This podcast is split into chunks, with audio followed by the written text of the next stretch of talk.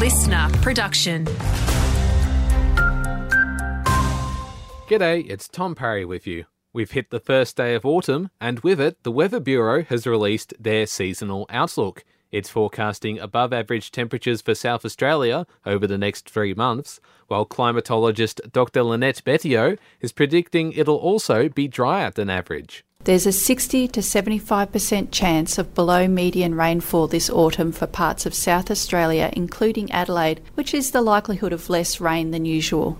Tarpeena is now home to the state's first mass timber manufacturing plant. Premier Peter Malinauskas was on site yesterday to officially open the next timber facility, where workers are creating pine cross and glue laminated timber.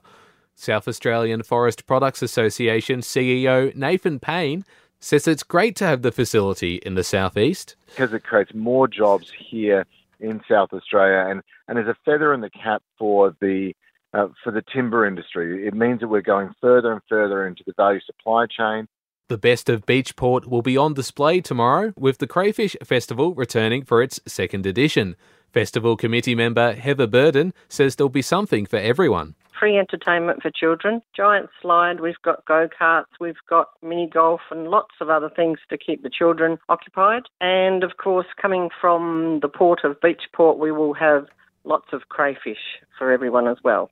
And the Millicent Swimming Lakes Open season has been extended yet again. Wattle Range Council has confirmed that the pool will now keep operating until March 12th when it closes for repairs.